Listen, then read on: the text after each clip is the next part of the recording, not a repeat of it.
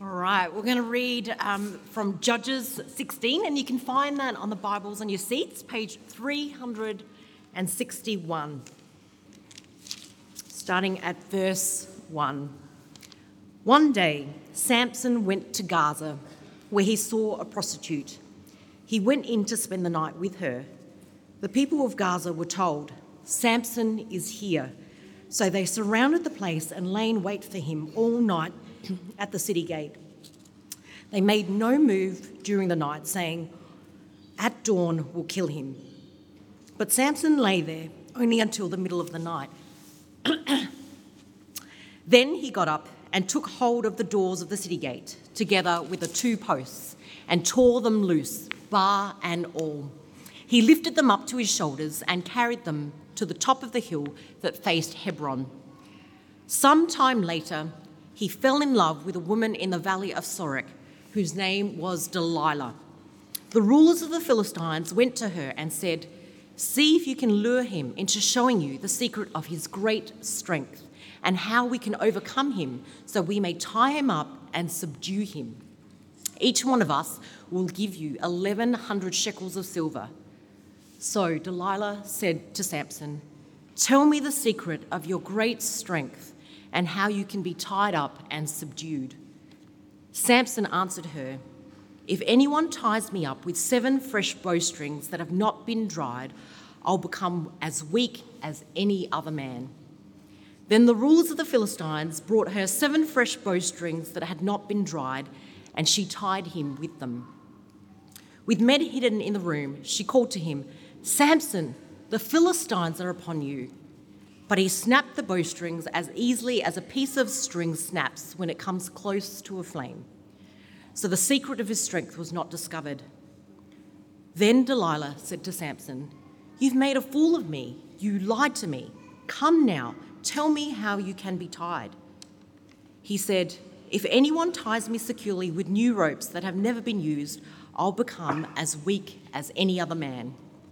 So Delilah took new ropes and tied him with them. Then, with men hidden in the room, she called to him, Samson, the Philistines are upon you. But he snapped the ropes off his arms as if they were threads. Delilah then said to Samson, All this time you've been making a fool of me and lying to me. Tell me how you can be tied. He replied, If you weave the seven braids of my hair into the fabric on the loom and tighten it with the pin, I'll become as weak as any other man. So while he was sleeping, Delilah took the seven braids of his hair, wove them into the fabric, and tightened it with the pin. Then she said to him, How can you say I love you when you won't confide in me? This is the third time you have made a fool of me and haven't told me the secret of your great strength. With such nagging, she prodded him day after day until he was sick to death of it. So he told her everything. No razor has ever been used on my head, he said, because I have been a Nazarite dedicated to God from my mother's womb. If my head were shaved, my strength would leave me, and I would become as weak as any other man. When Delilah saw that he had told her everything, she sent word to the rulers of the Philistines Come back once more. He was told he has told me everything. So the rulers of the Philistines returned with silver in their hands. After putting him to, the, to sleep on her lap, she called for someone to shave off the seven braids of his hair, and so began to subdue him, and his strength left him. Then she called, Samson, the Philistines are upon you. He awoke from his sleep and thought, I'll go out as before and shake myself free. But he did not know that the Lord had left him. Then the Philistines seized him, gouged out his eyes, and took him down to Gaza. Binding him with bronze shackles, they sent him to grinding grain in the prison. But his hair on his head began to grow again after it had been shaved. Our God has delivered our enemy into our hand. Oh. Now the rulers of the Philistines assembled to offer a great sacrifice to Dagon, their god, and to celebrate, saying, Our God has delivered Samson, our enemy, into our hands. When the people saw him, they praised their God, saying, Our God has delivered our enemy into our hands, the one who laid waste our land and multiplied our slain. While they were in high spirits, they shouted, Bring out Samson to entertain us. So they called Samson out of the prison, and he performed for them. When they stood him among the pillars, Samson said to the servant who held his hand, Put me where I can feel the pillars that support the temple, so I may lean against them. Now the temple was crowded with men and women. All the rulers of Philistine was there. And on the roof were about 3,000 men and women watching Samson perform. Then Samson prayed to the Lord, Sovereign Lord, remember me, please, God. Strengthen me just once more, and let me with one blow get revenge on the Philistines for my two eyes. Then Samson reached towards the two central pillars on which the temple stood, bracing himself against them, his right hand on one and his left on the other. Samson said, Let me die with the Philistines. And he pushed with all his might, and down came the temple on the rulers and all the people in it. Thus he killed many more than when he died than while he lived. Then his brothers and his whole family went down to get him. They brought him back and buried him between Zorah and Eshtaol in the tomb of Manoah, his father. He had led Israel for 20 years.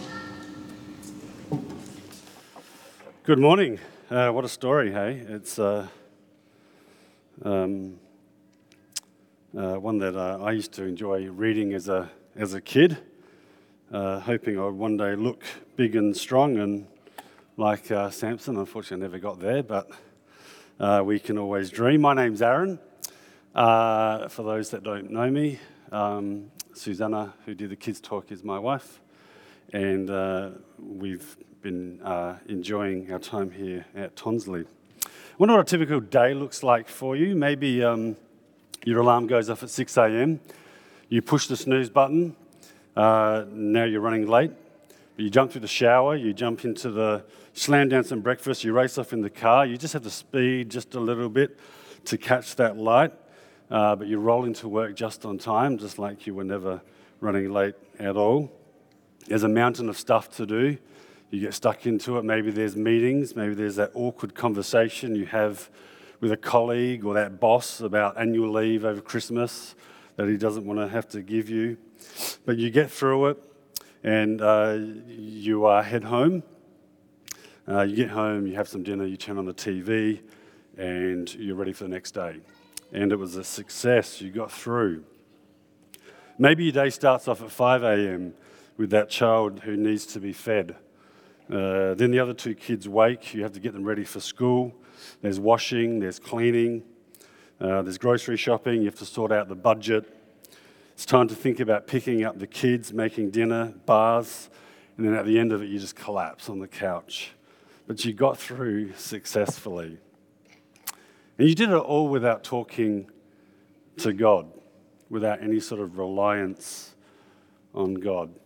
I think in these scenarios, we could be tempted to do one or two things. Because nothing went wrong, we essentially repeat the day and we presume upon God's continued blessings. Or we may even start to think that because we got through, it was due to our time management, maybe our smart thinking or our self sufficiency. We easily forget how dependent we are upon the grace of God. But there's a danger to this lifestyle, and none of us are exempt. And we're going to see this in the story of Samson. If you have your Bibles, keep them open to Judges chapter uh, 16. For a little bit of context, uh, Samson was chosen by God before he was born to be a leader of Israel. One of the signs of his calling was to follow the Nazarite vow. He couldn't touch a dead body, he couldn't drink strong drink or wine, and he wasn't to uh, shave his, his hair. He killed over a thousand Philistines. Uh, he made tons of enemies, you could just imagine. Uh, he was protecting Israel, but he wasn't leading them back to God like he should have. And I don't know, maybe Samson got bored, but in verses 1 it says Samson went to Gaza. Now, Gaza is not some pokey little town on the outskirts, uh, it's the capital city. You think, what are you doing, Samson? Are you looking for, looking for trouble? You're going to get yourself caught, Samson. Why would you be so foolish? But Samson gets up at midnight and uh, he doesn't just sneak out, uh, but he takes the city gates and he takes the posts as a souvenir.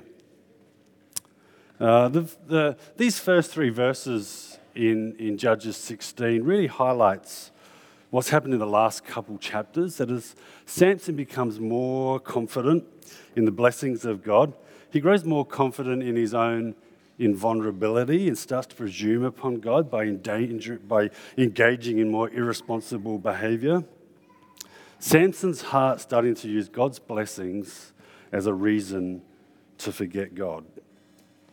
In verses 4, Samson meets Delilah. Now, Samson's already had various relationships in the past, and he starts up another one.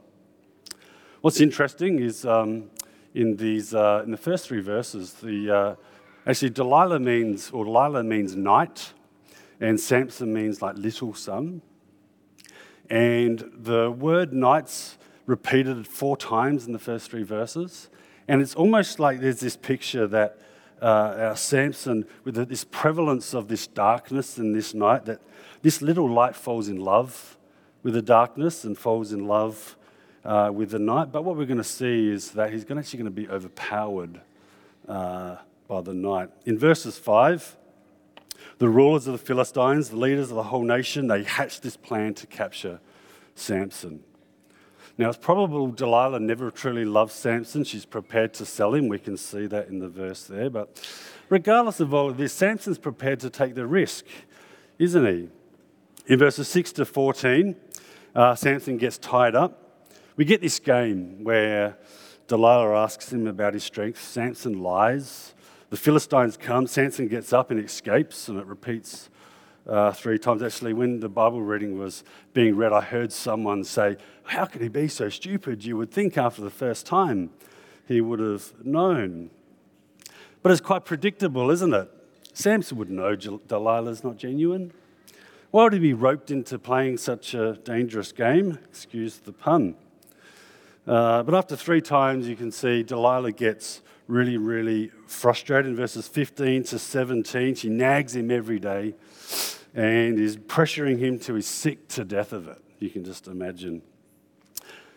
Then she finally broke him down and he told her the secret of his strength despite knowing her intentions. This also isn't new for Samson. If you were to go back to chapter 14, uh, the same thing happens with another woman uh, where he tells her the secret and runs into trouble. He knows what's going to happen next, but it seems like he just doesn't care, you know? Something deeper is going on with Samson that made him give away his secret. I think he's broken multiple vows before in the past. Maybe he's thinking, who cares if I get shaved? I mean, what's going to happen? I'll just, uh, you know, maybe he thinks he doesn't even need God. But where Samson's really wrong is how this story is going to end up. In verses 18 to 19, um, we can see she's really upset there. In verses 18 to 19, uh, what happens is to be expected. Uh, she shaves his head. She calls the Philistines, and his strength uh, leaves him. But what isn't expected is this: is you would think that after everything that's gone on, including telling her the truth, he peacefully goes to sleep on her lap. I don't know about you, if I, but if I'm anxious about something, uh, or something's on my mind and it's racing, I can't sleep very well. I'd be up and out of there if, if that was me. But he goes to sleep. And what happens in verses 20 is really strange. So just pick up with me in verses 20, have a look. Then she called, Samson, the Philistines are upon you. He awoke from his sleep and thought, I'll go out as before and shake myself free. But he did not know that the Lord had left him. Samson knows he's told Delilah the truth, and I'm sure he woke up and realized his hair was gone. Um, you could ask Cam what that liberating feeling might feel like. But what he says reveals something about his heart, doesn't it? I'll go out as before and shake myself free. Notice verse 20 again. It says, but he did not know that the Lord had left him. He assumed his strength would still be there, even in disobedience. You know, the possibility of going on in an attempt to do a work of God after God has withdrawn himself should be an absolutely appalling and fearful thought for any of us, shouldn't it?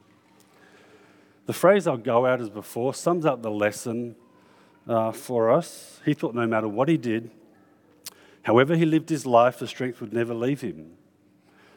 He'd come to completely take God's grace for granted. He lived in compromise for so long, he thought, God, he thought it would never make a difference. Tim Keller says this Samson was unable to see how dependent he was on God's grace. He'd come to see his strength as an inalienable right, not as a gift of God's mercy. Let me ask you this question Do you ever take God's grace for granted? If we could take a snapshot of your life right now and, and put it up on the screen, would it be one of thankfulness, dependence, and praise of God? Or could we sum up your life? Could you sum up my life with the phrase, I'll just go out as before? The danger of presuming upon God is this we can push God away. Maybe life's pretty good for you. Uh, maybe you've got a good job, you've got good health, family life is great.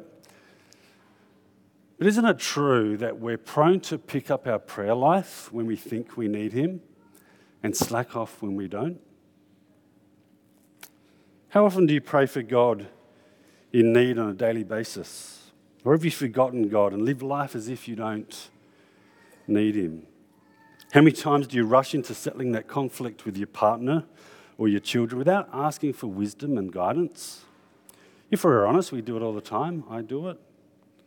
If you were to rethink over your day, how, are there times you could stop and pray for guidance in talking to that work colleague or that friend, for help in that test at school, uh, for safety on the wet roads, for patience with your family, for wisdom in organising the budget? Maybe just stop and be thankful for the many blessings that God's given you. We just, we just get too busy to need God, don't we? Um, we easily forget that we're dependent upon Him.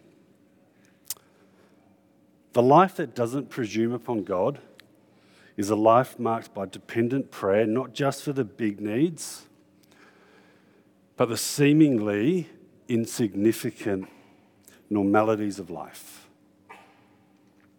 The life that doesn't presume upon God is, is a life marked by dependent prayer, not just for the big needs, but for the seemingly insignificant normalities of life. Have you ever wondered why God chose to pull back from bestowing his, his power on Samson now and not before? I don't think it was all about three strikes and you're out. The fall of Samson was brought about by man forgetting his need and appreciation for the grace of God. He'd pushed God away. But God also pulled back because he loved Samson and wanted to redeem him. You know, God lovingly chose to withhold his uh, the, the blessing of his strength. Samson lost his eyes. You could just imagine how uncomfortable that would have been. Grinding grain in the prison house. Pretty uncomfortable life. But the worst thing that could have happened to Samson was him totally forgetting his need for God. Thankfully, this isn't the end of the story. In verses 23 to 27, uh, there's this huge party going on. And essentially, they arrange it to mock Samson he asks Samson, and Samson asks to be, to be put in between the, the supporting pillars. But rather than give a massive heave, look, I want you to look what he says. Look what he says in verses 28. Then Samson prayed to the Lord, Sovereign Lord, remember me. Please, God, strengthen me just once more. And let me, with one blow, get revenge on the Philistines for my two eyes. Verse 28 seems to show a different Samson who now realizes his dependence upon God. He's asking for strength, not presuming upon it. I'll go out as before. The challenge for us is this you don't let success, good health, a comfortable life, or past or present success drive you away in all your independence from the most rewarding friendship you could ever experience or know. If you're like me and you feel like you take God's grace for granted a lot, then run to the cross. I really want you to hear this. No matter how many times we push God away, He'll always be there to welcome us back with open arms. Because it's not about us and our performance, but about His grace and His mercy. In verses 29 to 30, God bestows His grace upon Samson. He gives him his strength back. After all that Samson had done to abuse God's gift and take him for granted, this was totally undeserved grace. God didn't have to do that, but He did. But this is what our God is like. This is the God that we're worshipping here this morning. This is what He loves to do. He's willing to give us grace upon grace if we would just ask for it. 2,000 years ago, Jesus died on the cross for your sins. He paid the price and bridged the gap so that we could have a daily friendship with the most wonderful and faithful friend we could ever have. You know, it's a beautiful thing, and actually, it's a liberating thing to be dependent upon God. And it means we can truly rest upon Jesus in every circumstance. It's not up to us. Let's respond to the cross by living a dependent, loving, and thankful relationship with God, the giver of all good things even in the seemingly insignificant normalities of life. Why don't we pray? Dear God, we're thankful so much for this simple story, even though we, we raced very fast through it. The, the point is, is that we so easily forget that we're dependent on you. The nation of Israel did this over and over and over again in good times they forgot you, and then you came in and intervened, and they came back. And we see this in, in the life of Samson. But if we're honest, we see this in ourselves. God, may we run back to God. Maybe be people that, that wake up seeking for you and asking for your guidance, being thankful. Uh, and growing dependent upon the grace of God in, in everything that we do. God, we pray that you will, uh, by your Spirit, encourage us and uh, help us as we continue on to the rest of the service. In your name, amen.